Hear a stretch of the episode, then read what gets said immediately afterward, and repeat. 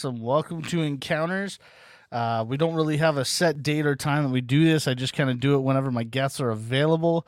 And uh, the whole goal is to build a library for you guys on YouTube so you can find our YouTube channel, Encounters, and you can subscribe there so that if you need encouragement, if you're having a rough day and you want to just, you know, hear a story of how good God is and what He can do and how He can bring you through stuff, you know, you can check that out. So that's kind of what we do here.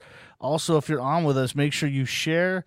And uh, yeah, so today I'm excited because it's my friend Brandie from Windsor. What's up? Hey, everybody. Do a little hand wave.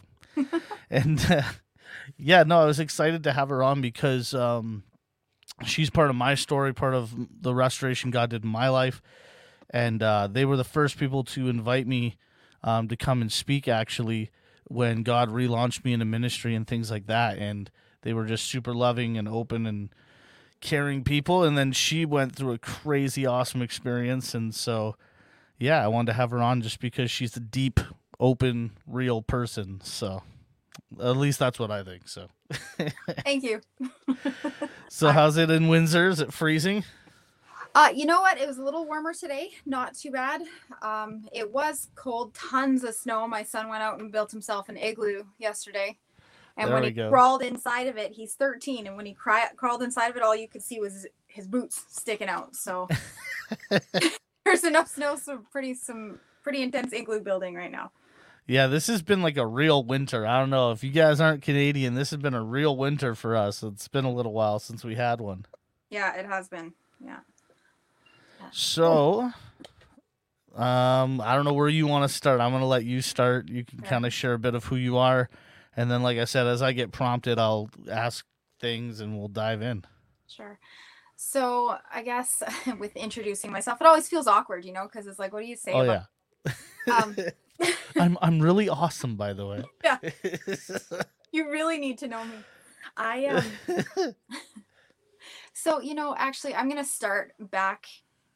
You know, I'm not gonna go all the way all the way back, but I'm gonna start back when I first started in ministry, and you know, I was in my early 20s, and I kind of stumbled across this preaching gift. I had no idea that this was what I was called to do. It wasn't something I was seeking out, but it actually ended up happening when I was in the social work program at my college.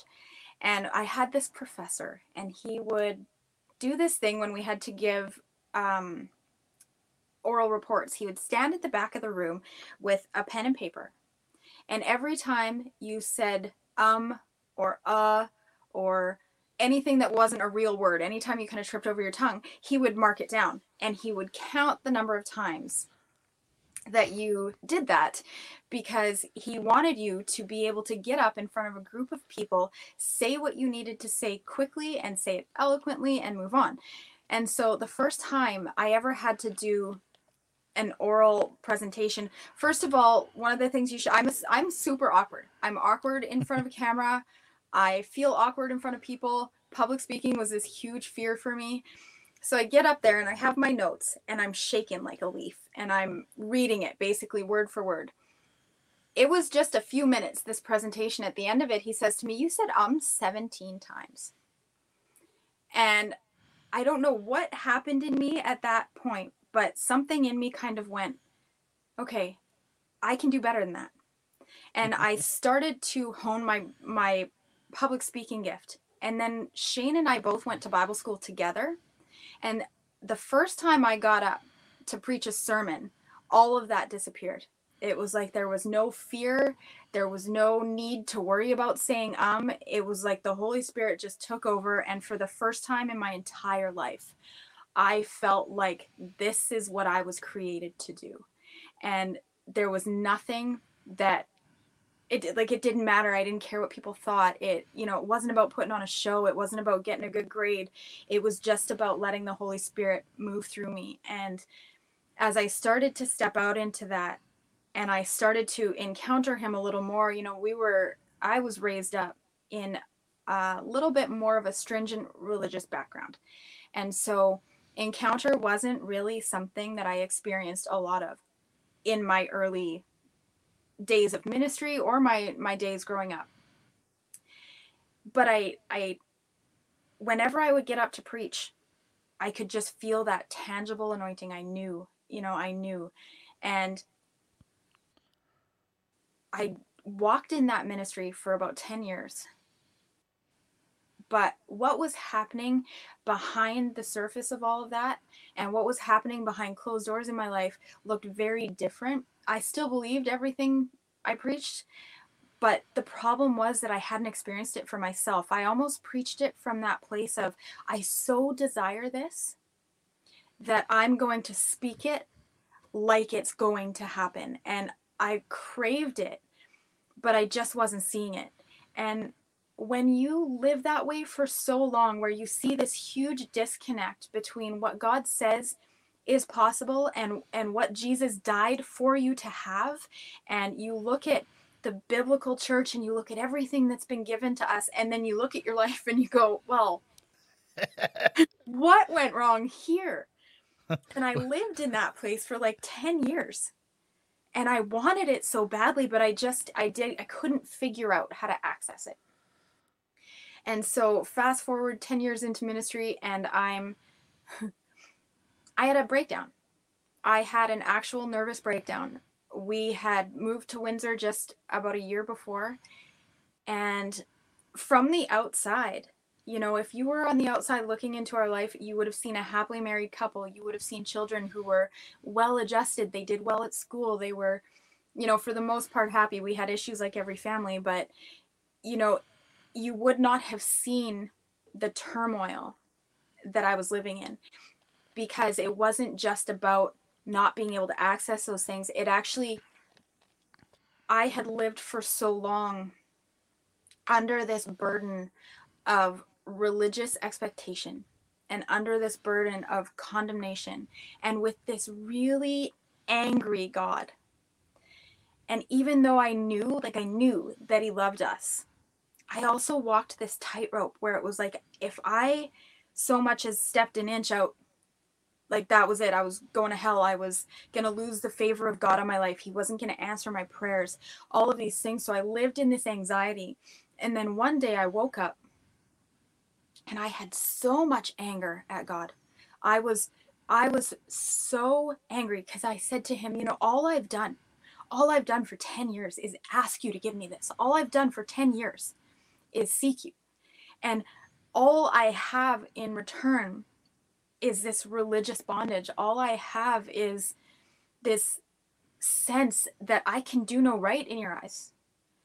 And this is where, for me, everything started to change because in that moment, I could not have held on to the pretense if I tried. I could not have.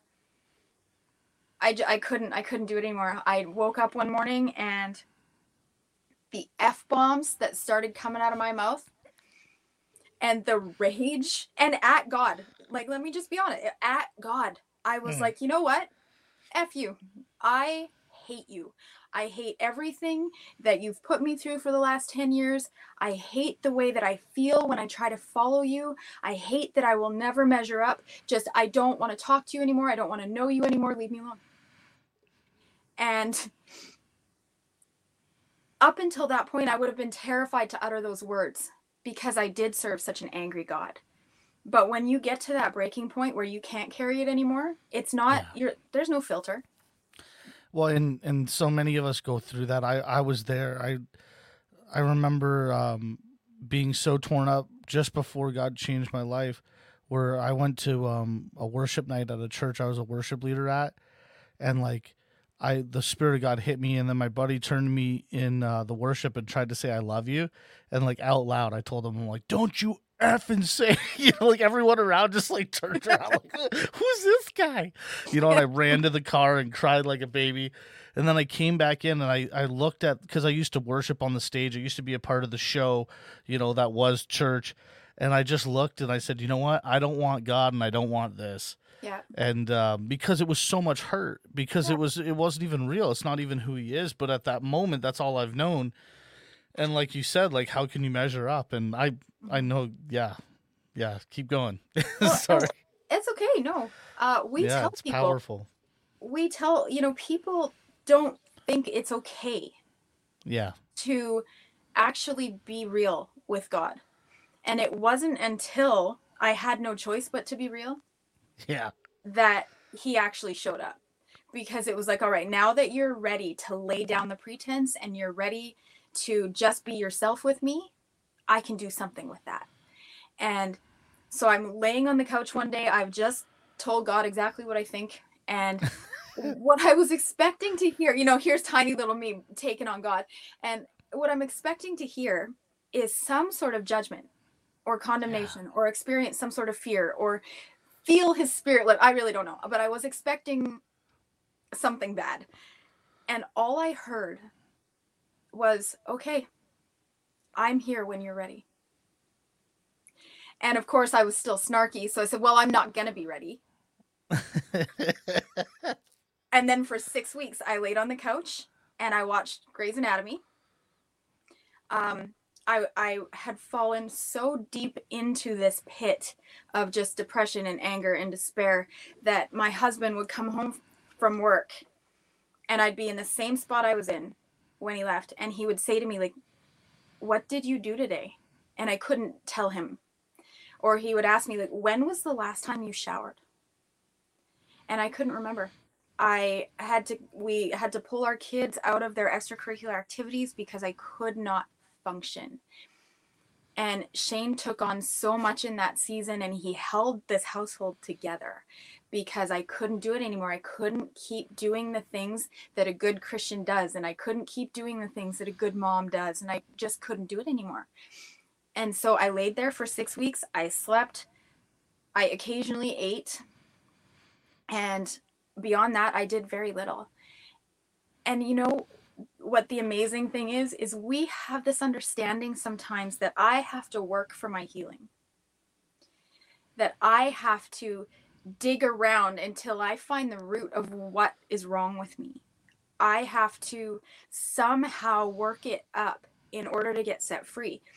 I watch Netflix. that's that's what I did and I don't know what happened with, you know, between me and God in those 6 weeks but I know that without me so much as opening my Bible, praying, worship, I didn't do any of it in those six weeks. But something shifted. And at the end of those six weeks, I heard his voice say to me, Are you ready? Let me back in. And because I was created for him, I was created to love him. I knew that I couldn't say no, but what I said was, okay, here's what's going to happen, God. I'm going to give you an inch, but don't do that thing you do where you think you can come and take a mile. Because this is all I can give you right now. This is all I can trust.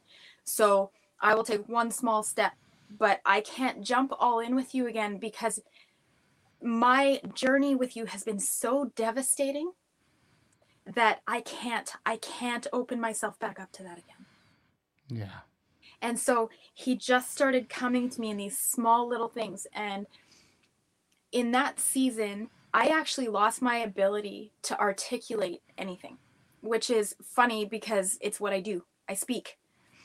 Um but I lost my ability to articulate and I couldn't put anything into words. A lot of the time I would lay on the floor I would curl up in the fetal position and I would just groan. It, it was all I had. It was all I had in me. And he started coming to me in these small little things. And one day he said to me, Will you do something for me? Oh, come on. And my thought was, No. No. no, Because I've spent the last 10 years doing stuff for you and look where it landed me and but he knew he knew where my heart was and he's like i just want you to paint something. And i had this conversation with him and i still have these conversations with him but where i said have we met? I don't paint. Like i don't art art is not my thing. I have no desire. But because i could not articulate he gave me a gift in that season of being able to express everything that was on the inside of me without having to say it without having to be able to understand it even because even to this day you know this was almost 6 years ago and even to this day I do not have the words for a lot of what he did I don't have the words for a lot of what I went through I just have those moments where I sit there and and it's funny because it was the most painful season of my life and I would give anything to be back there. because the raw encounters and the overwhelming presence of God in my life in that season has to this day been unmatched. I have never experienced anything like it since. I know I will because I believe it's my portion, but yeah. I started painting. So I have kids, and so I just thought, okay, I'm gonna go get some construction paper. So I get this construction paper, finger paint, like kids' art supplies, right? And I lay it out on the table, and I'm like, all right. So I'm supposed to paint. But as soon as I picked up those supplies, as soon as I actually set my hand to it, all of this darkness just started pouring out of me. Like so, and I I still have those paintings. They look like a five year old did them because that's my level, but I have them and they are pictures of prison cells and just darkness and every time I would sit down and I would just paint and I would weep and it was like this purging that was happening. I didn't have words, but I had the ability to release what I was going through in a different way. Mm-hmm. And I just poured it out. I didn't hold anything back. I didn't I did not say or paint or feel or express what I thought he wanted for the first time in my life. I just brought what I actually had. And that became the first step. It taught me the first step in healing for me was releasing, it was lamenting. Can I just say the church needs to bring back the biblical concept of lament? David did it. Job did it. Jesus himself did it. When he hung on the cross and asked God why he had abandoned him. Now, did he know that he had not abandoned him? Yes, but in that moment, I knew God. I knew God had not abandoned me, but in that moment, all I could feel was abandonment. All I felt was, Where are you, God? How yeah. could you have left me for so long like this and allowed me to come to this place? So when I started to stop, when I stopped filtering and I just started pouring it all out, this healing started to happen because I did not realize how many layers of, oh, just gross darkness was inside of me. And the more i painted the more came out. And the more i wept you know you know how that you do that thing where you weep and weep and weep until you're empty? And you feel like I couldn't cry anymore no matter how hard I tried. and I would get you to that a bottle of water. yeah. I mean, I'm out of tears. I would get to that point and then 10 minutes later I'd be bawling again. And I spent days like that. And for me, that was the first time I was able to just let God have it all. Come on and none of it looked like a beautiful sacrifice of worship. None of it looked like something he would be pleased with, especially on my really bad F bomb days. There was one day I was standing out on the deck porch with Shane. And because sometimes when you have such deep, complicated emotions, it comes out as anger, right? That yeah, like yeah. It, it. So I'm standing on the porch with my husband, and I I cannot remember? Oh no i do remember. We had gone for this like night of worship. And this was the first time i realized i couldn't set foot in a church for a while. Yeah it's not a good idea when you're going through stuff. no no it's okay. It's okay to be mm. where you're at. So i'm we come home and i like the whole time i made him leave early because i was so angsty and i told him i said if we don't get out of here i'm going to punch that guy right in the face because I had all this, not just at God, but at everybody else who seemed to have a better relationship with God. I hated everybody. And I was like, we have to leave because this is not going to end. It's not going to end well. So we come home mm-hmm. and we're on the porch and, and I chose to stay on the porch so that my kids wouldn't hear my rant. So I'm out on the porch and I'm just letting fly. And for the first time in our married life, Shane looks at me and he says, Okay, now I'm scared. Because it was not something that was Yeah. in keeping with what people thought my character was, right? Yeah. Because I'd spent so many years being the good Christian. And he's since learned, you know, it's nothing to it was nothing to fear. But I'd bottled up for so long it was going to come out one way or the other. You know, and so Yeah. I let it come out. Well, and so many so many times we go through these these um, seasons where basically we have in tiny moments of encounter that sustain us, but we don't actually deal with what's inside. And for me, that was like six years of thinking everything was great, things Mhm. like that as well. You know, and there's people even tonight, I'm sure on the broadcast where they're their lives are just coming to this crossroad and they don't know what to do anymore. There's no way to fix it. There's no way to make it better. Everything you try makes it worse, and the more you try, the faster you sink. And and that's a um, a horribly wonderful place to be because it's either Jesus saves me or I'm done. Yeah. It's either he's real or I'm I'm done. There's nothing else. I don't have anything else to bring. Yeah. I don't have anything else to give. And I was in a conference in Montreal, and um, when you were sharing about the things you were giving him, you didn't think he would want, um, like the that was coming out. I had this encounter where I was I started singing this song, "My Offering," and um, it was just like you take it all, you take it all, or something. You change everything. But in the vision, I was pouring this black sledge into Jesus's hands Mm, and yeah. he has this huge smile on his face and i'm feeling just horrible i'm like why am i giving this to you Yeah. and I'm like i'm like god i wouldn't give this to like anyone this is disgusting and he spoke to me and he said i gave you your best but i came for your worst Yeah. be real with me Good. Yeah. you know and that was where i realized he's not afraid of what i'm going through he's not afraid of my honesty he's not afraid of any of it Yeah. he's in love with me and it really like kept me open and kept me as i re-entered the the the fold i guess Yeah. if i ever did i don't know Yeah. but um yeah keep going i'm sorry that was just so No, good No, by all yeah means. Um, you know, and and the beautiful thing about it is I started to understand that it's actually an exchange that happens. It's Yeah. not just about me venting. When you study the Psalms and you study especially the some of the Psalms written by David that start out with him like the world hates me and I want to die and my flesh is eating away, you know, all of these dark things. But then have you ever noticed that the psalm doesn't end that way?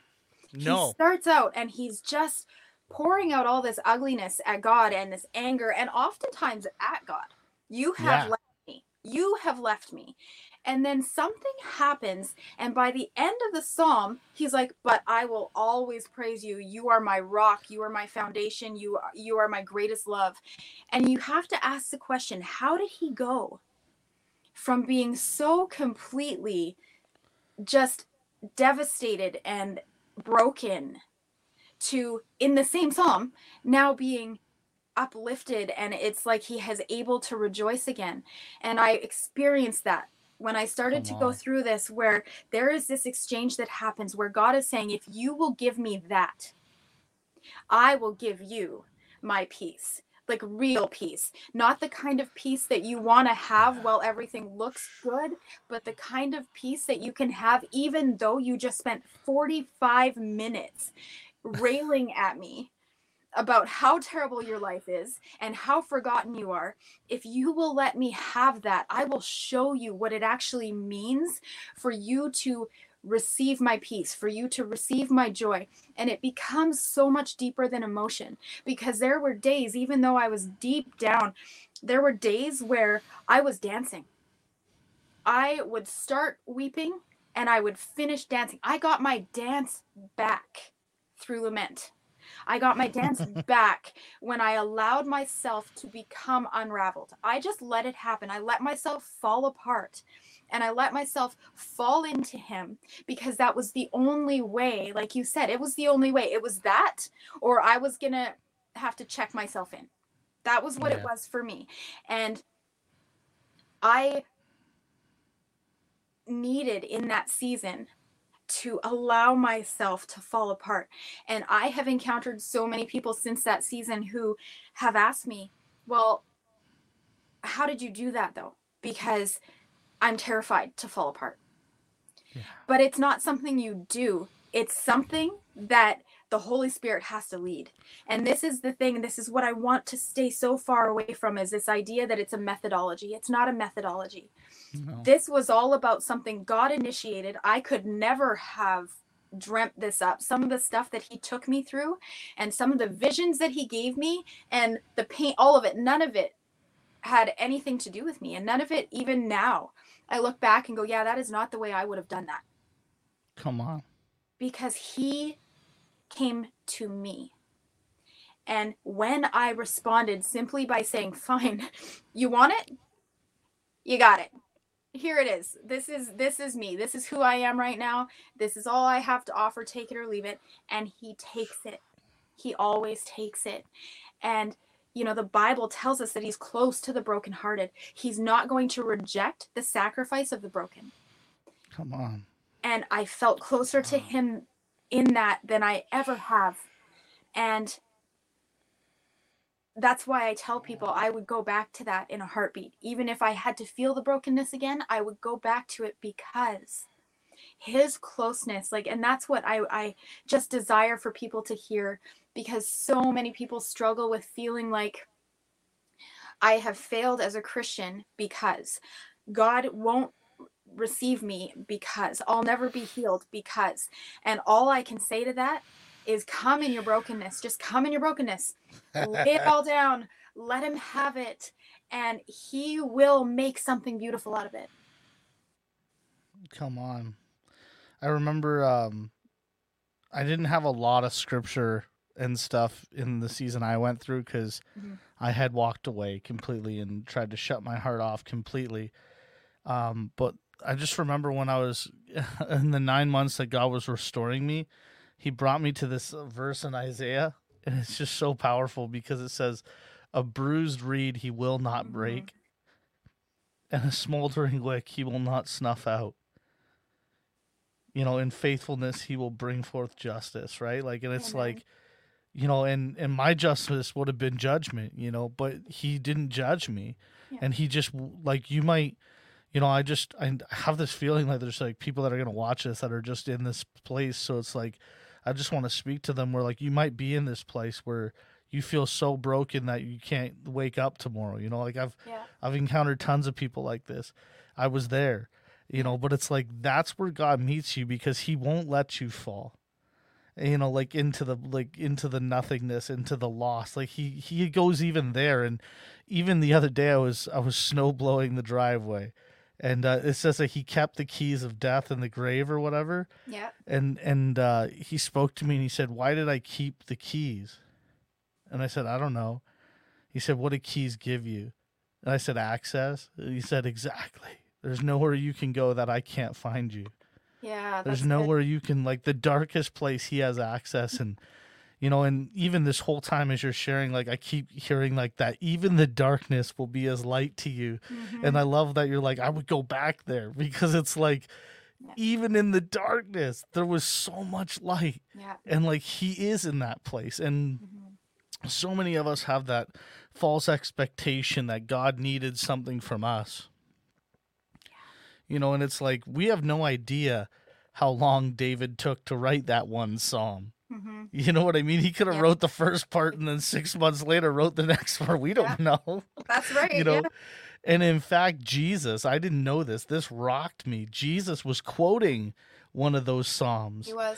on the cross and and the thing in jewish culture is if you said the first part of the scripture it was assumed you meant the second and so jesus was quoting it because the second part is the important part where like he never leaves you know mm-hmm. like so it's, it was really wild like even in the midst of his moment of intense thing he's like guys look look mm-hmm. deeper go further yeah. Yeah. and that's that's where it's at is are we willing to go deep enough and be real enough to where there's no more pretending. Yeah. There's just us and him. And that that is where I encounter so many people who are bound by fear.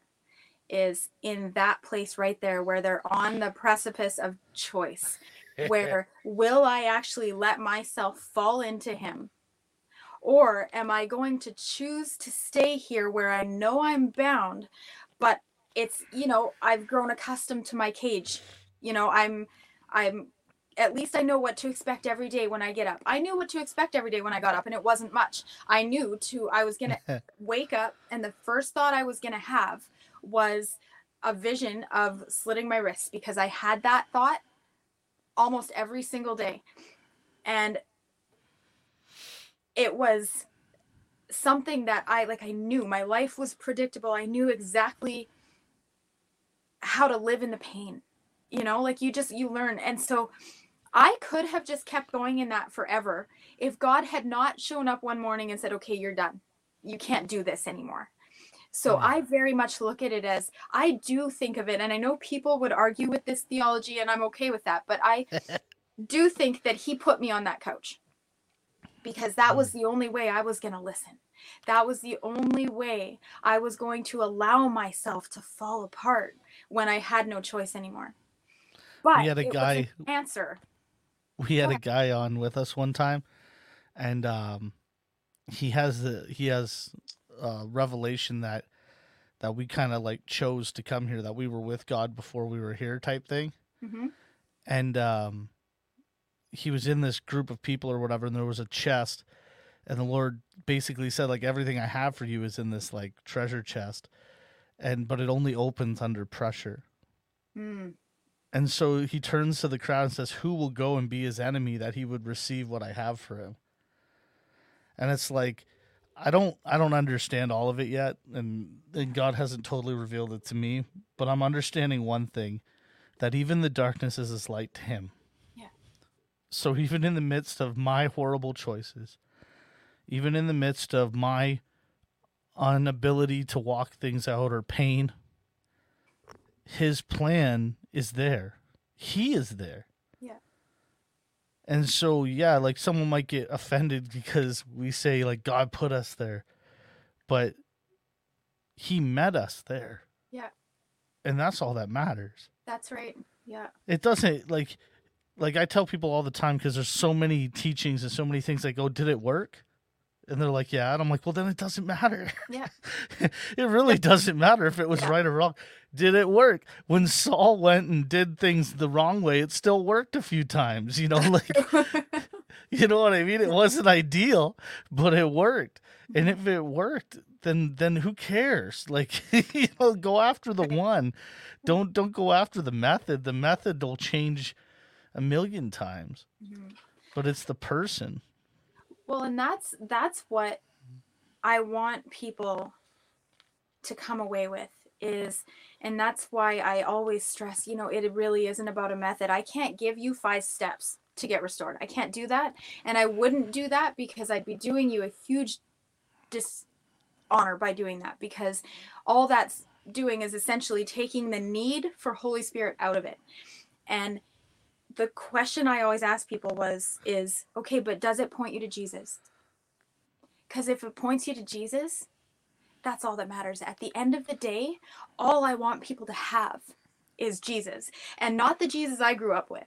I want people to have the Jesus who showed up in my living room when I wanted nothing to do with him and literally wooed me back he literally came after me. His love chased me down. You know, and you mentioned that you spent nine months. It was the same amount of time for my restoration.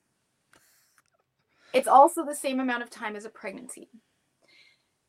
There are things that are birthed in those deep places that you can't find anywhere else.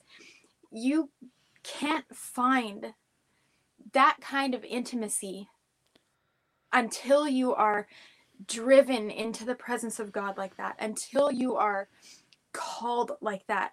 When He started to call me out, and my whole restoration is built on the fact that He tore down everything that basically he shook everything that could be shaken and at the end of it all i had left was jesus because he took everything every foundational truth that I thought was right. And he began to hold it up to the light and say, This, this is not me. This doesn't look anything like me. This is not what I sound like. This is not how I speak to my sons and daughters. This is not how I want you to walk around. You know, the shame that you're in, that's not me. I don't give shame. I don't give condemnation. I don't give rejection and abandonment and an orphan mentality. I don't do any of that. And so he began to, and that was the painful part was when I honestly started to feel like, God, if you keep shaking everything, what am I going to have left? Like, this is terrifying. I feel like I'm starting all over again. I feel like I never knew you. Now, is that entirely true? Of course not. But there were definitely things, that, there were definitely a lot of counterfeit things that had presented themselves as Jesus in my life. There were a lot of things that when I hold them up now, I go, I cannot believe that I ever thought that about you. Knowing now who you have revealed yourself to be. I can't believe I ever thought anything less of you. And my season, the most important thing that it did for me was it caused me to fall hopelessly in love with Jesus.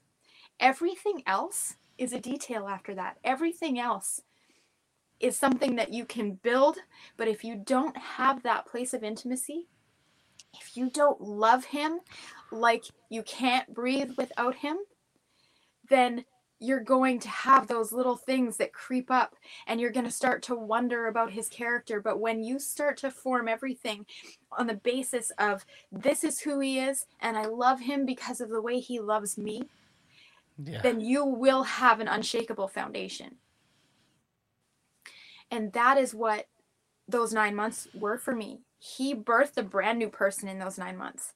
And more importantly, because there are so many courses and books and all of those things on identity and i'm not bashing that okay? Let me just i'm not bashing that. If if you're seeking that out by all means go nuts.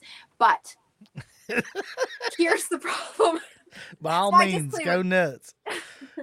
But my disclaimer would be this that if you are trying to build an identity outside of the character of God, it's going to crumble anyways. I remember him so clearly saying to me at some point in the journey, and I know that when I look back, I know that I have my timelines crossed and all that kind of stuff because I was just a mess for so much of it. But I remember the, the important things. I remember the encounters. I remember the truths, and that's what stuck. But when he first started to teach me how to rebuild a foundation on the right things, the first thing he said that needed to be in my foundation, and it's a big long story about the painting, but the first thing he said to me is, You need goodness. And my first thought was, Okay, but that's not a word about me, that's a word about you. and he said, Yeah, and until you understand who I am, you will never know who you are. And everything you are comes out of who I am. You are loved because I am love. Yeah. You are taken care of because I am faithful. Provision. Come on. You are held in promise because I am good. And if you try to go immediately Ooh. to your identity without first taking the time to understand who he is and how that then means because he is I am, yeah. you're missing a step and you're going to falter. And so when he sure started to show me this goodness stone, I refer to them all as stones because that's what foundations are built out of, right? So when he first showed me the goodness stone, oh, did that ever kick up some rage in me? and it was the first one he showed me and i think it was the first one he showed me because it was like you've got to get this. You've got to understand that i'm good. I need you to have the revelation of my goodness because otherwise you will never trust me and i won't be able to build anything else in you. So I, yeah. i'm going to sit with you. And so the first day he said to me you know i'm good. I went no that was it that was the first conversation we had about it and then he left it alone until the next day and i got up and he started to talk to me about goodness again and I said, I cannot believe that about you. I'm sorry. I can't believe that about you because everything I've experienced up to this point that has to do with you or not to do with you has shown me the opposite. I had created a theology based on my experience, as we so often do. Like, I don't believe God heals because I've been praying for so long and this person didn't get healed. So we shape this theology now and we start to look at how we can find these loopholes in the word and we look for ways to create a theology about God that is so much less than who he yeah. is. And so when he started to speak to me about goodness, I thought, I don't want to go down this road with you because this is going to be the one that hurts. Yeah, and it's going to unravel some things. Yeah, I knew. I'm like, see, now I'm going to have to go through the things that, like, I can, because as soon as he said it, all of these objections started pouring out. Okay, but what about when this happened? And what about this? And what about this? And what about when, you know, my daughter walked away because she cried out to you for so long you didn't answer? So now she wants nothing to do with you. What about that, God? That's not good.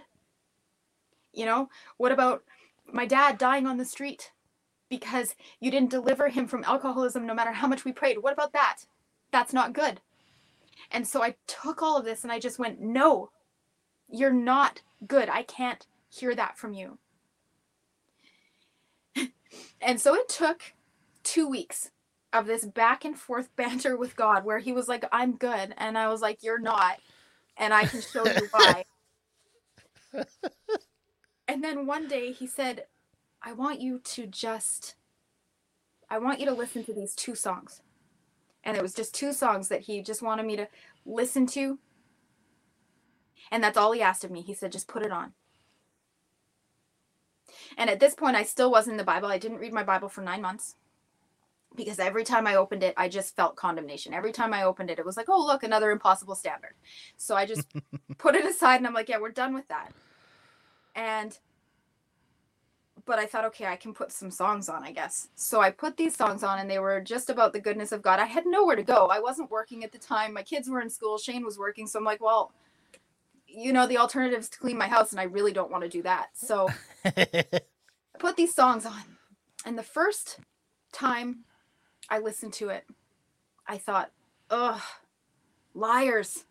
You know, they're singing about this goodness of God. And I just had this rage. Like, I don't even know how to explain it. It just actual rage that would cause me to fall to my knees and scream at the top of my lungs like this animalistic scream started to come out of me that I had never heard before. And I I would listen to it and all I could think was why are you good to them? Mm. Because you're not good to me. So either they're lying or you love them more than you love me. And I just everything in me just could not receive that revelation. And then I'd get up the next day and he'd say, Put it on again. And I would say, I really don't want to go through this anymore, God. I don't, I don't, I can't, I don't know how to believe this about you. And it took about two weeks before I could listen to it and not feel rage. And that was something. So I thought, okay, I don't really understand what's happening here, but that's something. And then it took a little more time before I could listen to it and actually start to feel a peace. And then it took a little bit more time before I could listen to it and then start to sing the words. And then it took a little more time before I could sing it and believe it. And here's the thing, you guys, it nothing in my circumstances changed. Those questions were still unanswered. Those objections were still there. You know, it was still remained true that a lot of things in my life had happened that did not display the goodness of God, and I still didn't understand them. But something took root in me where He began to shape a truth deep inside of me that was unaffected by my experience and by what He had not done for me and by all the unanswered prayers.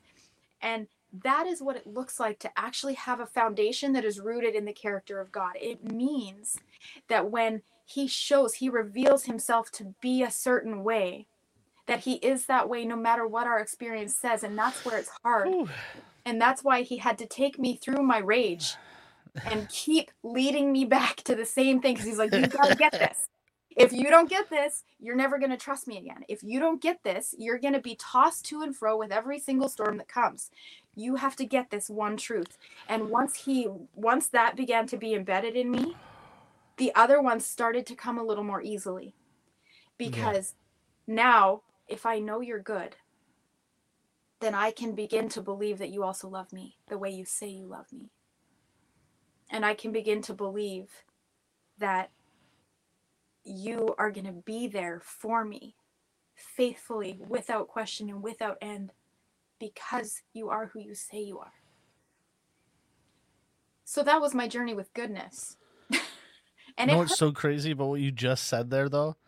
You are who you say you are, and and that's that's what I found I lacked my whole life was I knew God from the aspect of what He said to somebody else. Mm, yeah and and just recently i've been the lord's been showing me like um throughout the whole old testament it was always a man describing who god was. And so in first uh, in john the book of john it says the word was god and was with god. Mm-hmm. you know it also says like the word came bodily and dwelt among us. And the lord spoke to me and he said what's a word? And i was like i have no idea you know, like I don't know. And he said it's communication. And I was like, okay, what are you trying to say to me? Mm-hmm. And he said, Christ came to speak a better word. Mm. All these prophets and all these people fell short of describing who he was. Yeah. Like we don't understand it as much, but like they were terrified of God. They wouldn't even say the name of God. They and they come to Jesus and they go, you know, how do we pray? And we just read that and we go, okay, our Father. Like, but yeah. they were literally saying, how do we approach a God who's so big the mountains shake and judgment falls from the sky and the ground swallows people up? How do we approach this this scary being? And Jesus goes, call him Abba Daddy. Yeah. right he completely demolishes their entire belief in one word our father. Pre-cross all your theology broken. They hadn't been washed by the blood. They hadn't been he was accepting them as sons and daughters before any of our you know ones and twos add up. And jesus is saying go to him as daddy. Yeah. and trust him. That whole prayer is really about trust and authority in the earth. And you know, even I love where it says, lead me not into temptation, because it's like not even Jesus wanted to be tempted. You know, like yeah. it's like like we have to trust, like, and that that ties into the goodness thing because it's like if you know he's good, then he's gonna lead you in good places. Yeah. But if you doubt it, you're gonna find yourself going back. And for me, like a big one that's changing right now is where I come from. Because where I come from dictates what I default to. If I come from sin, I'm always going to be a sinful being. But if I was made fearfully and wonderfully by the hands of a loving Father, come out of Him, come from heaven, then my default should be completely different. That's right. And I should go back to being who I am instead of this lie of a fallen man. Yeah. Yeah, that's right. And through Christ, we can do all things. But th- these are just words. They're just words if He doesn't speak them to you. Yeah and that's what we don't get. Like I, I grew up word of faith, and we stood on the word, you know, like yeah. and we, and oh, we yeah. quoted, we quoted things till we were blue in the face. But it, it's not until He speaks it to you. Jesus said, "I'm gonna go," and and it's so crazy now when I think of these things because I've I've been just so focused on like oneness, like how God and the Holy Spirit and Jesus are actually one, mm-hmm. and they're inseparable. They can't separate. Yeah. So it's like Jesus is like, I'm gonna go, but the helper is gonna come, and it's like, no, like you're gonna go, but you're gonna like you're still gonna be there. Like it's so crazy, but he he's explaining it to them this way, so that they would understand. Like, guys, that spirit in you is gonna lead you into all truth. Yeah. Stop leaning on Paul's revelation.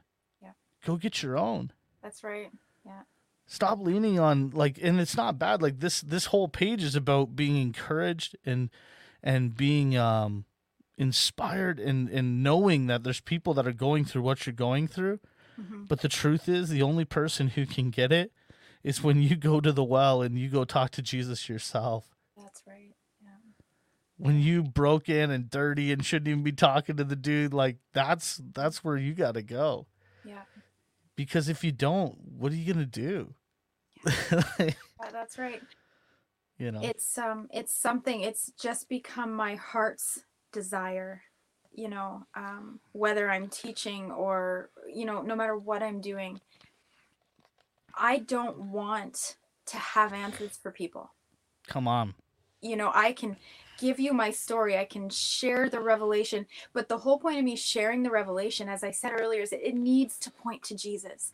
So even in everything that I say, this is what has happened. This is everything that I went through. This is what God revealed me to be true in me. But the only way, like you said, the only way it's going to change your life is if you seek the revelation from the throne room for yourself because I can't give you that. And that's what, as I went through all of those years of religious training, I don't even know the right word, all of the indoctrination, where it was like I was once told, you know, in order to know that God is speaking to you, you know, your the word has to have these four qualifications. And it, you know, to me, in order for something to, for me to know that God is speaking something to me, it has to not contradict what I know to be true of him. That's that's what it is for me. Come is on. does this sound like the heart of the God that I know? And in order to be able to ask that question, you have to know him. So many Christ- Christians Mhm. are so confused. What should I do with my life? What is my purpose? What is my calling? It's to know him. Like I'm just going to put it out there. You are called and created. Your purpose is to know him. It is to sit at the feet of Jesus and pour your worship out on him. It is to know to seek his face, to look into his eyes, to be completely awestruck by the revelation of who he is. And that is the place that everything else is going to flow out of. Without that, you're just filling time. You're just you're just putting in hours. And so it I was when I went through this journey, actually I I remember Jesus leading me later once I actually picked the Bible up again. I remember him leading me into the gospels into john and there's that scene where i say a scene like it's a play um chapter. Well i picture things right? So it's like it's a, what's a scene? It's a play. It's and they're good. they're all jesus and his disciples are all sitting and they're having dinner. And this is where jesus starts to predict his death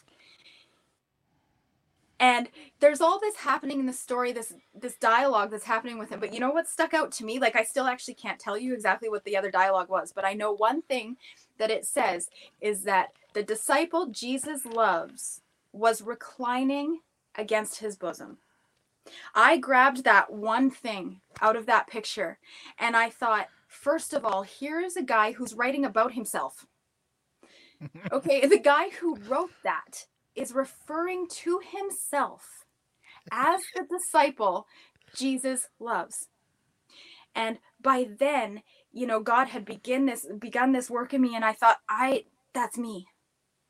I am the disciple Jesus loves. And from that moment forward, I started doing this thing where I would come into worship or I would come just to sit with him and I would sit. I wouldn't sit on my couch, I'd sit on my floor and I'd lean back against the base of my couch. And I would just say, I want to lean back against you and feel your heartbeat, Jesus. I want to lean back. I want to be so close that I can feel your breath on my neck.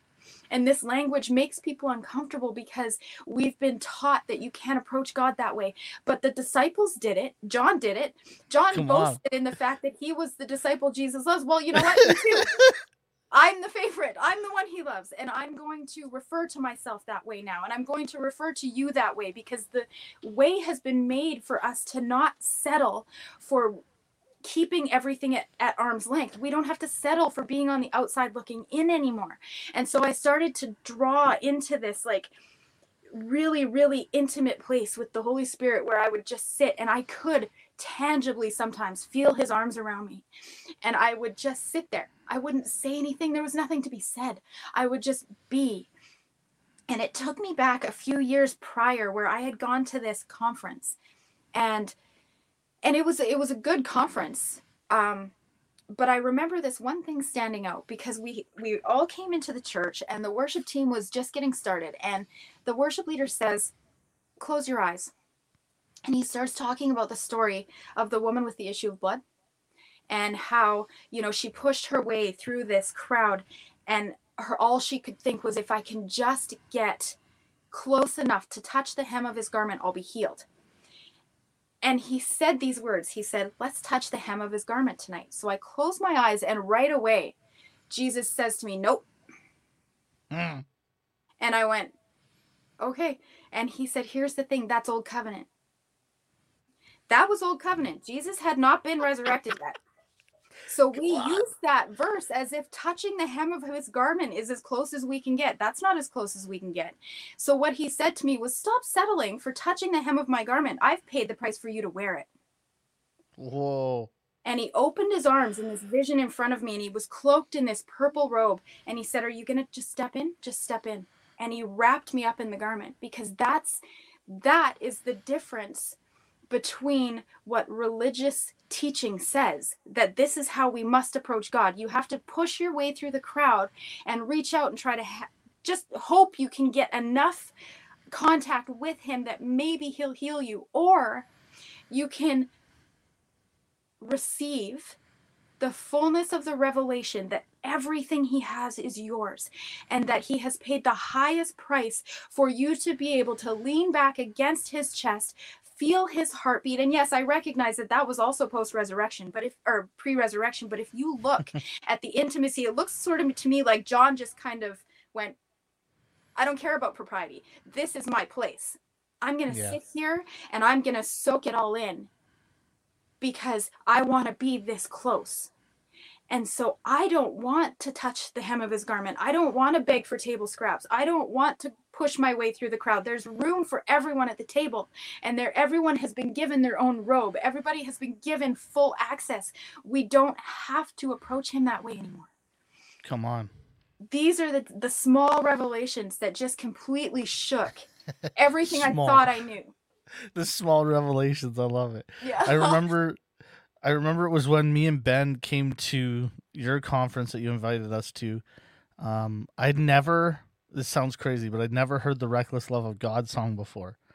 Okay. Um, because in that season, I I wasn't I wasn't focused in the church or anything, mm-hmm. and uh, I just remember being in worship and Joe Graham was singing it, or maybe Shane was saying I don't know, someone was singing it, one of those guys, and like thing, yeah. I just broke because I was like, you don't understand. Like, I think I even grabbed the mic and I'm like, you guys don't get it. This isn't a song. This yeah. is my life. Like, I'm the one who threw it all away. I'm the one who was completely destroyed and did everything wrong and don't deserve anything. And he's lavishly loving me, you know. And like when he called me son in the closet, like I broke and I'm like, you can't call me that for hours and hours and days until finally, like, I remember one day, like, like you said, like I could actually feel the robe being put on me. Like I could actually feel it. And he's like, do you like, don't you get it yet? Like you're mine. Like, and it's like, we, we go so long trying to, to please this unpleasable father when the whole time he was heartbroken at every service and in every like man i used to lead worship in a youth group and i was so messed up that i used to go behind the speaker before i go up and i would just stand there and be like god like i know i don't have my life figured out. I know i'm doing everything wrong but if you could just you know, take all this stuff for like five minutes because mm. we only got like five minutes, you know. And I was like, if you could just take this for five, ten minutes, I'll take it all back. I don't, I don't even want forgiveness. Like, I don't even want you to love me. I just don't want to hurt anybody. And I used to go up on stage and just, just have this crazy release. Like I saw kids just fall to the ground and start crying during 15 minute worship services. And uh but I would always pick it back up because religion told me I wasn't good enough. Yeah. You know, and and I had no clue and that was like we're talking like, you know, years before I was going to encounter the Father. Yeah. Like years and and you know, we we don't understand that Jesus didn't just die like the gospel for my whole life was like Jesus died so you won't go to hell.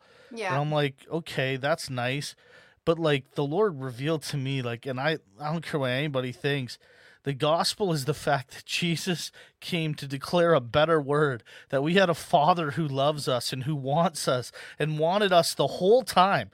And there was nothing we could do that could make him not want us. And that he came to declare and show a person who we'd never known before in perfect clarity, like a mother hen longing for us to come under his wings or into his robe or on his chest. Like that God that's just like I still can't comprehend it. I still break. I still I'm still crying. I cry so much tonight, and I'm gonna continue to cry because, yeah, I know. I like I should get like a tissue sponsor, you know. and I knew, I knew, and I I knew that I was gonna cry, and yeah, funny, um, because I used to actually be criticized for that as a preacher. Um, oh yeah, because even even before all of this, I still had this thing in me where I was still passionate about God. And so when he would move when his Holy Spirit would move on me, when I was speaking or whatever, I would cry. Yeah. I still do that. I very rarely get through a message. Yeah, Chelsea crying. says like three words and bam. Just I was doing one the other night and honestly, like I had snot. It wasn't even it, like nice feminine tears and oh it's a nice moment. It was like blubbering nasty disgusting but i'm like you know what? This is how it is because i realized something that I didn't necessarily know to be true before I went through this process. And that is, he gave all of it to us and my emotions were a big part of my healing in that they showed me something they showed me a lie they showed me something that i that i needed to see and yeah. now i look at it as this journey started out with me giving god everything that i thought he would reject. It started with me giving him all my rage and all of my disappointment and all of my fear and all of my depression and and everything that was ugly inside of me. It started with me giving that. So why now would I all of a sudden button it up and stop giving him the good emotion? Why would I stop weeping in his presence when I cannot think about him Woo. without that anymore? I can't think about him without this well of just Holy Spirit I don't I don't know what it is. it's one of those things I don't have words for, but I can't think about him outside of that anymore. And I'm going to keep giving that to him. I'm going to keep coming yeah. in in full expression. You know, I still dance and I'm going to keep dancing because you know, people can criticize us for being too emotional or, or too flamboyant or too whatever but i've been on the other side of it and i don't ever want to go there again i don't ever want to feel distant. I don't ever want to feel like that again. I want everything I am to be all in with everything He is. And the beautiful thing about it is that I will spend my whole life showing up in that place and never even begin to scratch the surface of who He is and of what He actually opened up for us behind that veil. There is it is infinite. The mystery of God, the majesty of God is absolutely infinite and I will never reach the end of it. And so there is no place for me to be bored. Yeah. There's no place for me to be bored in the presence of God because I I just can keep swimming through it forever. it's so crazy cuz like even when uh I I used to hear this all the time where people are like, "Oh, you know, I used to I used to get really wrecked, but then I learned how to stand, you know, and we want to learn how to stand in the glory. I'm like, man, I don't know. I don't like, I just like being there. I just want to be with him. Like, if he needs me to stand, he can pick me up, man. I yeah. am open to whatever he wants, but I don't, I don't ever want to try to hide um anymore because it's like that, especially from him. Like, he's, he's perfect love like and we say these words but when you encounter them it's that words fall short you know like i I've, been writing a song for a long time that i just there's no words to write it anymore you know because it's like like i don't even i don't even want to cheapen the experience by trying to say it i don't want it to turn into an anthem you know like i just I do know. just- yes. yeah it's like it's like um you remember the heart of worship song. So the story behind it's basically like god comes to the guy and says shut down all the music. And so he does and like people are leaving by the droves and the only time they sing is a cappella. And out of that place comes this amazing song of like getting back to where it's just us and god and then it becomes the very thing that god shut down. Yeah. you know and it's like that's that's the one thing for me where it's like i'm so lucky because of how god made me i don't have a lot of worry of um the methodology you know no one's Yeah. no one's lining up to go through my methodology you know what i mean if Yeah. i wrote a book of the method of how i got to know god um there wouldn't be a big lineup to be like oh i want to do that too you know nor would I want them to because I believe that God can reach them in in his way in their life. But it's like we've just it's so refreshing and and real and you know just to um encounter people who are real. Mm. And like I remember um one of the most amazing encounters in my life was when um Chelsea came to pick me up at your house. We had just finished um like a group at your house, like a little house church. Yeah. And uh she came in and the Holy Spirit asked me to ask her to share what she went through when I was lost. And um I was kind of at first like, "Do you like me, God?" Like, you know, like you know, like but um as she and she just went for it. She just opened up and you know, and as I heard her pain, I was in so much like I just I still to this day carry the just the knowledge of how much I hurt her and um but it was so amazing because this moment Jesus wrapped his arms around me and he said, Corey, it's okay that you're the bad guy in the story. And I was like, What? You know, and he kind of just spoke to me and he said, I'm gonna be your hero. And every time you're the bad guy in the story, I'm gonna rescue and I'm gonna come and fix it and I'm gonna put it back together and I'm gonna restore it. You know, and, and I know he can do it and I I don't take any credit for any of it because I like I'm Because we yeah. can't. Say no, it's impossible. Taken. No. you know, and it's like I feel like there's so many people tonight who are just amazing, awesome, real people who are on here. And um, I don't know if you can see the comments, but they're just they're lighting it up, man. They're loving it because they've walked through similar things and like a lot of them I know, so it's like I know that they've gone through the the hard places with the Lord and and come out the other side, you know. And they carry such an image of the Father in their lives and like all of them are like just l- like loving on you right now. So God, I just thank you. We're not done yet. I'm just taking a moment. Holy Spirit, I just ask that as Brandie's pouring out such um, vulnerability and truth that you would just give her more than she could ever imagine and dream. God, I thank you that they haven't even hit chapter two of their story yet. This has all been introduction. and God, I thank you that, oh, there we go. Whoa, I can feel it. That your presence and your person is what she's going to carry Hmm. because that's who she is. She's your daughter. She's the one who leans on your chest. Yeah, come on. Mm. Woo. yeah, we just enjoy your presence, Father. Who you are, your love.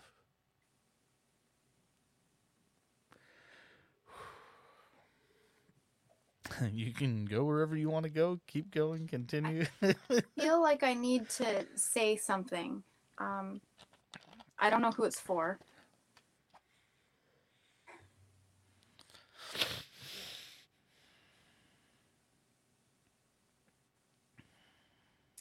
He has already given you permission.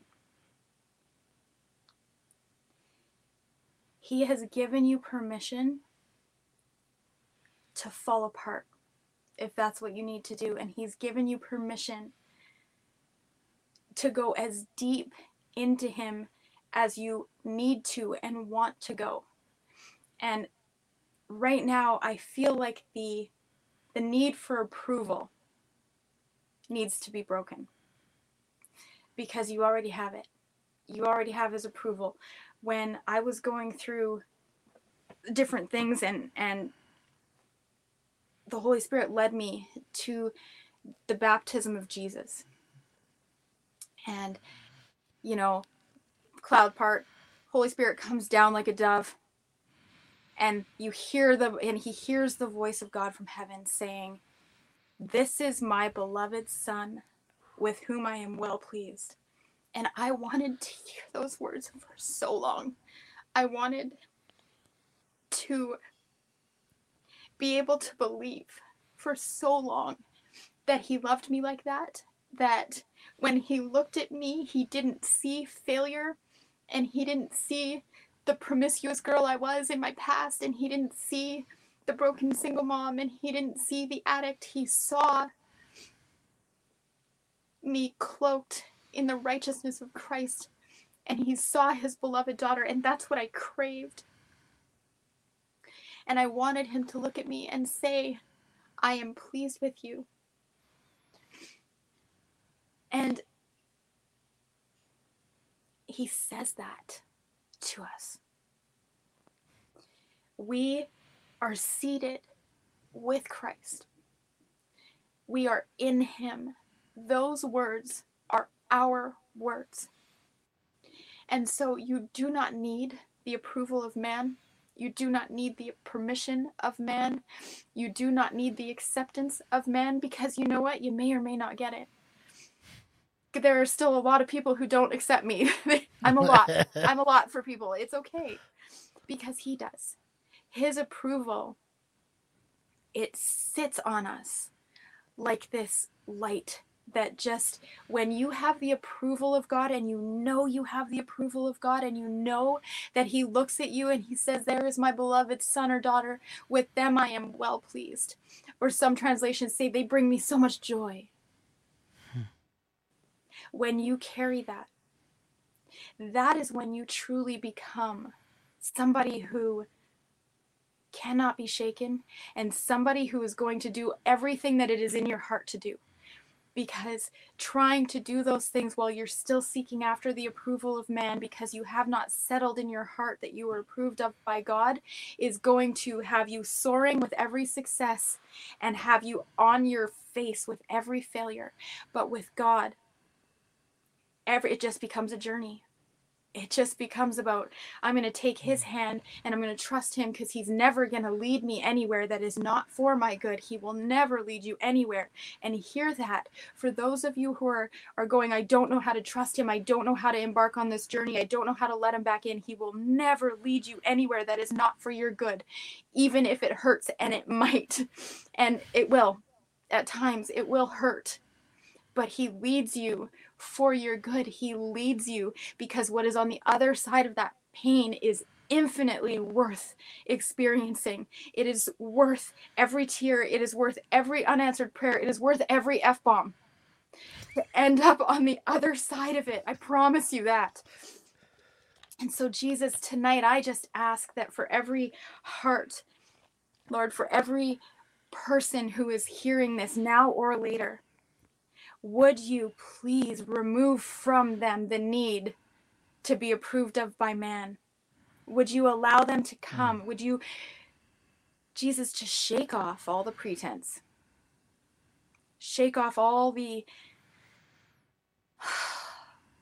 all the words of man and bring them to that place where it's just you and them.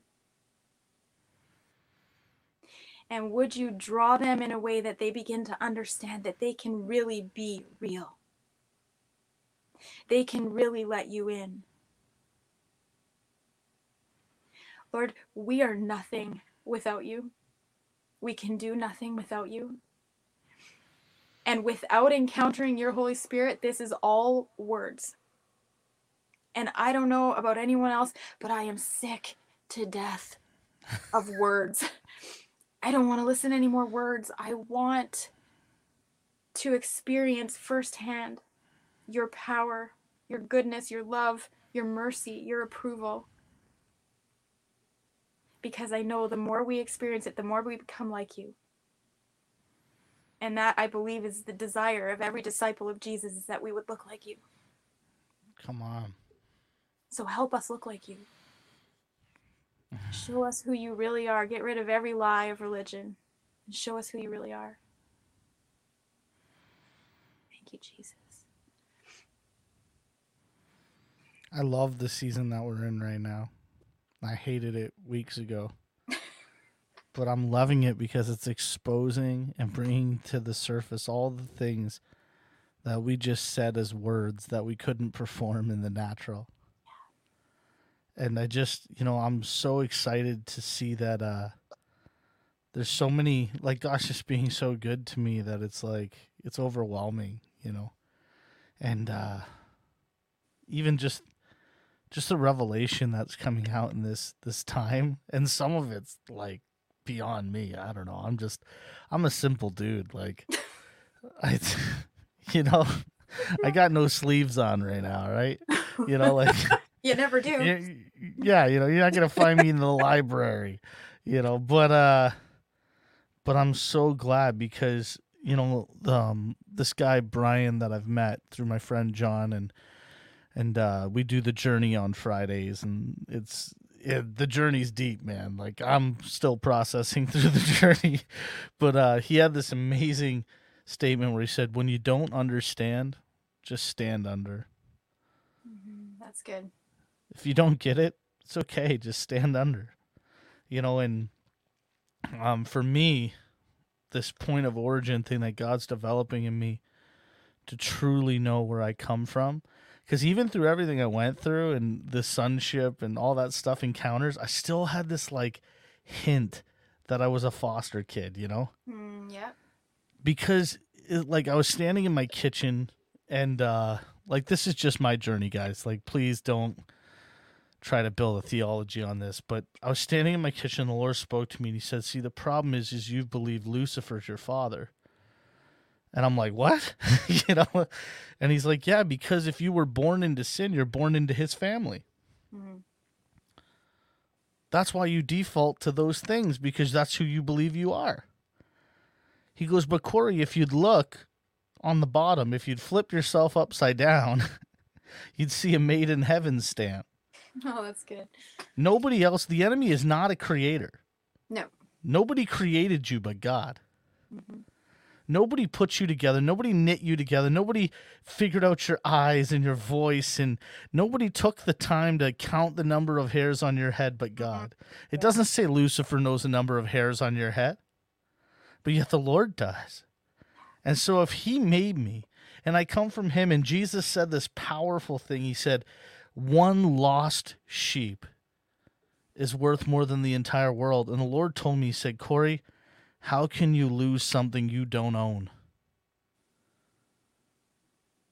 And I realized I was always his. Even before I remember. Jeremiah, right? You knew me before I was born. You knit me together in my mother's womb. I had a vision of him seeing that, like the Lord showing him that he was like aware of God before and so it was crazy stuff. But the, the point is this is Nobody could create you but the Father. So how could you belong to anyone else? Right. I think Jesus came to awaken us because we were sleeping. Yeah. He never called people dead. He said they were sleeping. And here was I sleeping in my transgressions, sleeping in my issues, sleeping, sleeping, sleeping. And he came and said, No, you were a son the whole time.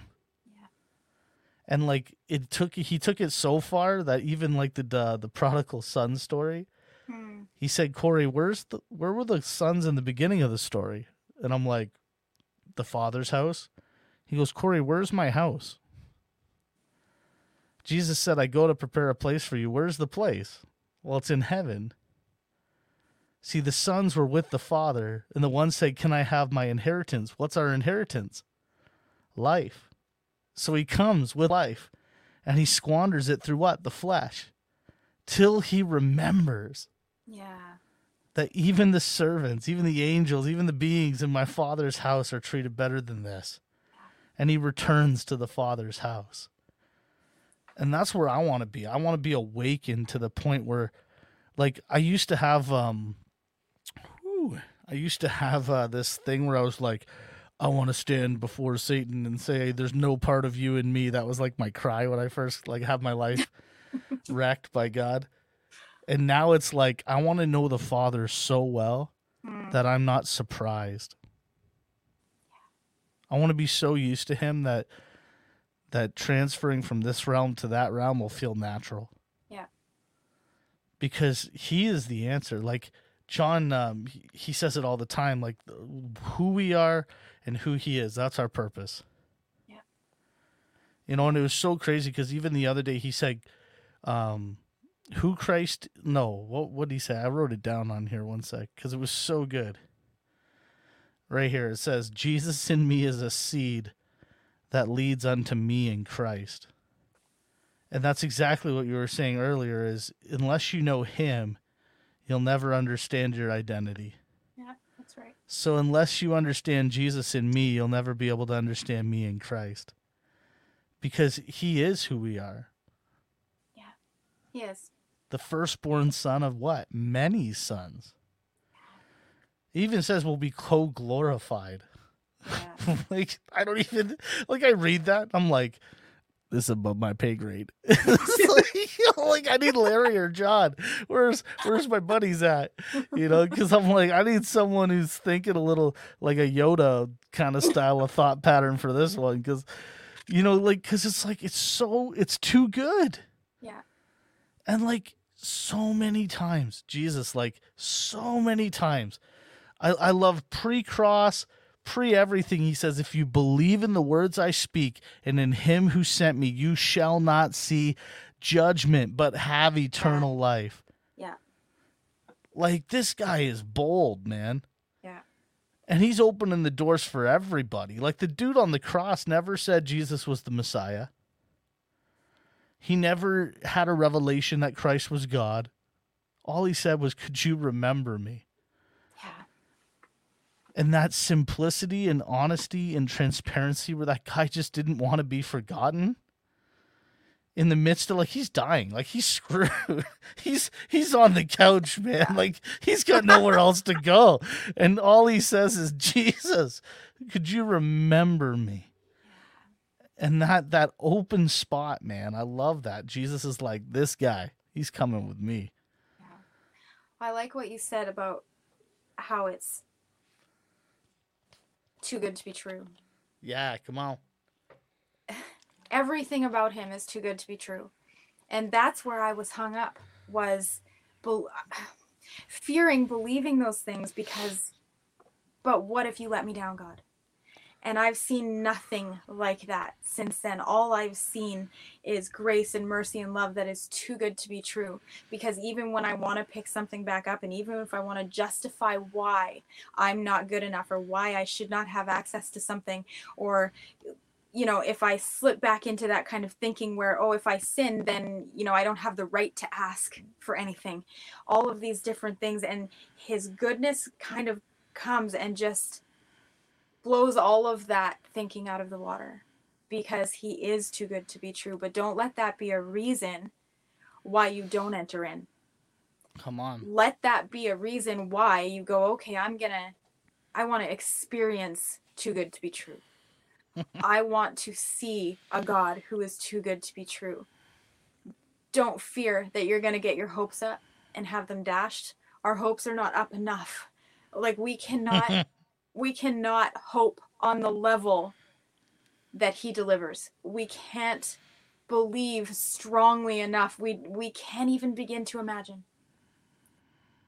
what is there and I just I wait and I long for the day that the church comes in to this revelation that everything he says he is is true and everything he says he will do, he will do. And everything he says you have, you have. It is not a future thing, it is right here, right now, everything He says you have is in your hands, and you are not unworthy of carrying it. And it's just my prayer that as the church, we would come into the fullness of that kind of identity. Come that, on. That knows exactly under whose wing we are hidden. And we are untouchable from that place. That's all I have to say about that. That's all- Sometimes was, you're just done.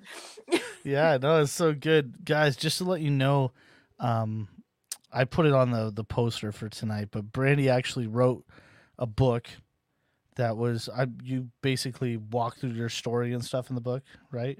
Yeah, and then I actually, you know, you might have heard me kind of mention stones tonight. So I actually go through nine different stones, and that is a very finite number. There are many more um, that that he will. And again, all through the book, I say like this is between you and Jesus, so he may show you different things than he showed me, but I I talk about the nine things that he really revealed about himself to me to help restore my foundation.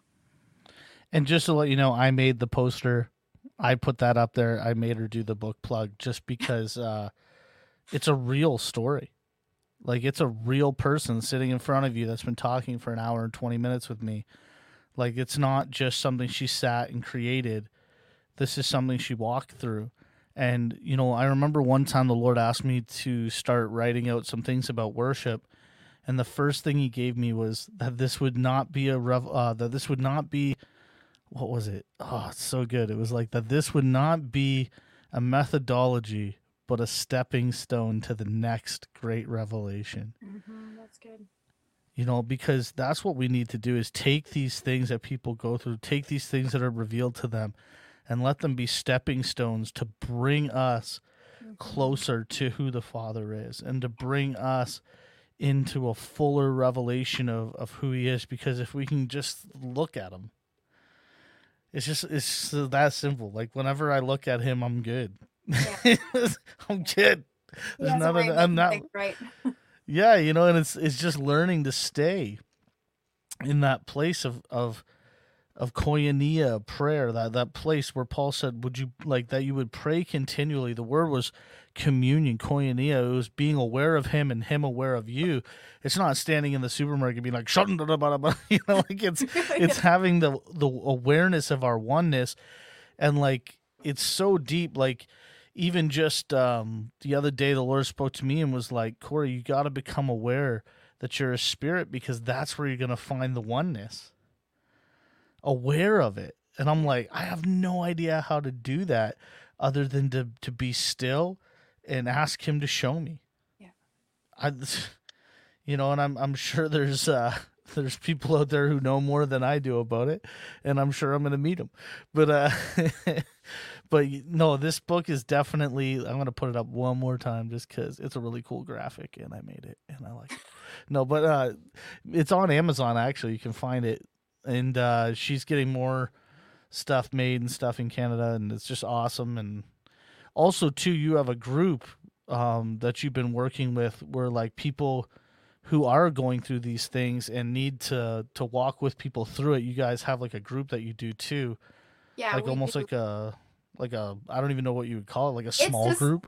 yeah, it's a little Facebook community. Um, actually started because we did a free five day course based on the book, and then we kind of felt like we needed to create a community after those five days where we we do some live um, teaching and worship and just basically as we're led we just kind of drop stuff in there and we're we're looking at you know how to create more of a more of a dynamic community within that group. It's still pretty new but we're Yeah, you know we want to have that place for people so and so that's the Rise Up and Reform, and you can find them on Facebook. It's a private group, so you can message them, and uh, I love that. I'm not a like I'm so I'm so about the small. Not not that it has to stay small, but it's just like there's something about actually being able to connect with people. Um, like even for me, this format I love it because I feel like I get to connect with people and that that the people watching have more of a connection than just if we just told a story. I don't know. Yeah. I feel like when you can have two people talking or even three or four, it like it becomes this organic thing of itself. Like there was places we went tonight that I would have never thought to go, but you said something that sparked something, and then I'm mm-hmm. crying, and we're going there, you know. and so, which like my favorite part, like because like I forget how tall you are. You're, you're like because you're you're small. I'm five like two. yeah, like you're you're small, and so when you're like I was dropping f bombs, you know, I'm just like picturing this like five foot two, you know, but you're also like a a fitness trainer and stuff too, so you're not like not scary, but it's just like you know like You're a little I just wish we would have had a camera on the front porch, you know, just to, just to capture some of those moments, you know. Like I I remember one time my mom almost died when I was a teenager, and this was before I even knew God. Like I grew up in church my whole life. I was messed up, but I remember just saying like if she dies, I'll come and kill you. And I was like serious. And when God changed my life, he took me back to that moment and he was weeping over me mm. he wasn't mad at me. He wasn't like, and I like I I didn't know how the heck I was gonna do it, but I I was angry, you know. But he was weeping over me, just like here's this kid who his only safety is his mom, and he has to watch her almost die. Like, you know, he has such a heart for us. Like we have no concept, and like I we could go for hours because especially bouncing back and forth, but it's just like there's so much that we haven't understood of the person of God. Like I love, um, you know, where it says Moses heard the sound upon the mountain, Mhm. and it talks about Moses going up and the children of Israel running the other way. Yeah. yeah. Guys, it was the same sound. it was the same mountain, but what they believed about God was two very different things. Yeah. And it's learning to realize who He is that we would climb the mountain instead of run from it. That's right. Come on, that came out good. That sounded like Morgan Freeman good right there. That's well. That's almost a, something you should make a graphic out of. yeah, it's just like I know. I like the corny stuff sometimes, like even the intro video and stuff. Like I just put it together. I was like, I like this. Yeah. I love when the guy like throws the Bible against the wall. He's like so angry. I like I like it cuz I think it's like learning to embrace um your journey really helps. Mhm. Like all of it.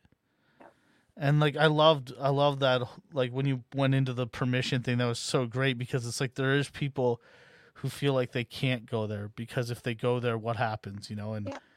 you have to know that God just he's not going to be offended at you. No. You know, it's so good. yeah, I'm like, okay.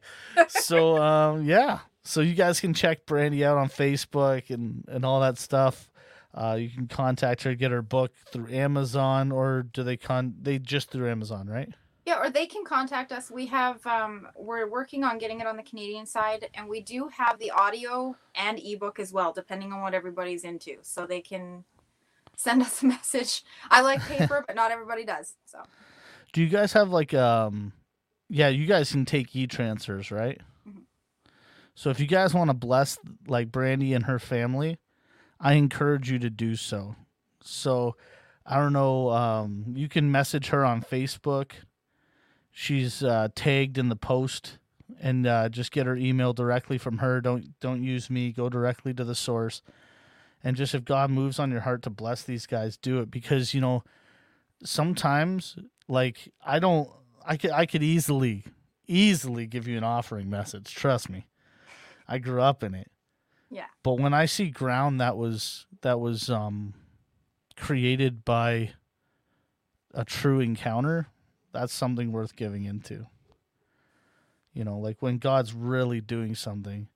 And I feel like part of what he's doing in you guys is just happening. Like it's just starting. It's it's so multifaceted. Like every time I see you guys, I see more.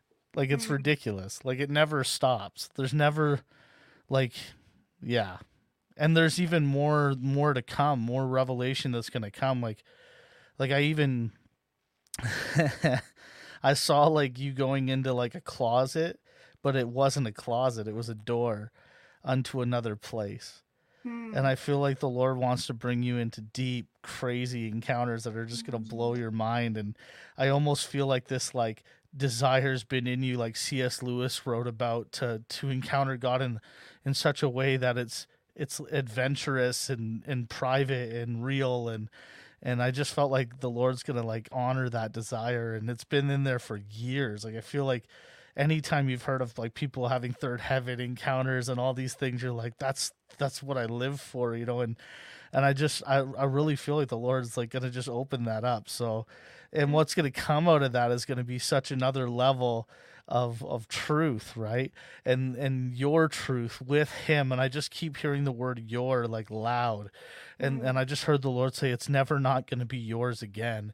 And that that that fear can die that it'll never not be yours that it'll never just be lip service it'll always be you and him and and that he's never again going to let anything come between you. And and that you know like he put Moses to sleep and walked through the blood himself. Why? Cuz he promised to keep the covenant. Now he didn't even put it on Moses. And I just felt like Jesus is like I've promised to keep you and I've mm-hmm. promised to keep our relationship and I've promised I've promised to chase after you. And you know and I just believe that the Lord is just to just bring you to this place that's to be un unbelievable. I see white veils just like being like pushed apart like curtains. Mm-hmm. And, like all the stuff that you you see but you don't see you're about to see.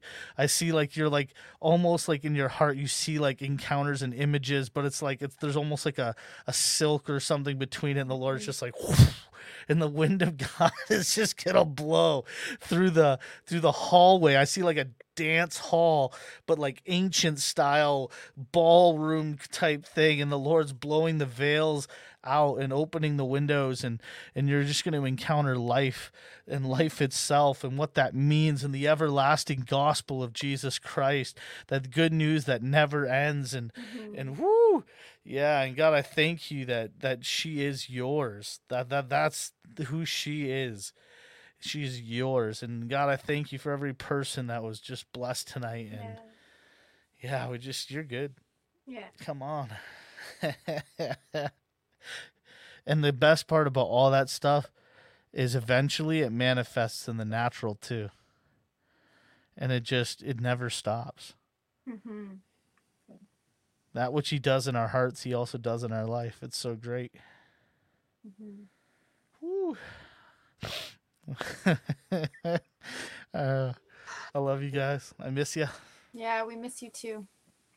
Thankfully, Lockdown's lo- finally lifted, so hey, pretty soon. you can come anytime you want. Anytime Yeah. you want. We'll do. Uh, we'll jump in here. Like we've got the studio here. We got the stage, and you know we can do anything. We can. God's great. We can do anything we want to do. You know. So. to do it because I need to leave my house. Honestly, I Although I need did to get to leave my house. I did get to go to work, so that's something, I suppose. But Yeah. Yeah, come on. All right. Well, guys, thank you for being on here. You guys have been consistent all night. Um, share the broadcast. Um, like I said, get in touch with Brandie, bless them, hook them up. And uh, thanks for watching the encounter. see you later, everybody.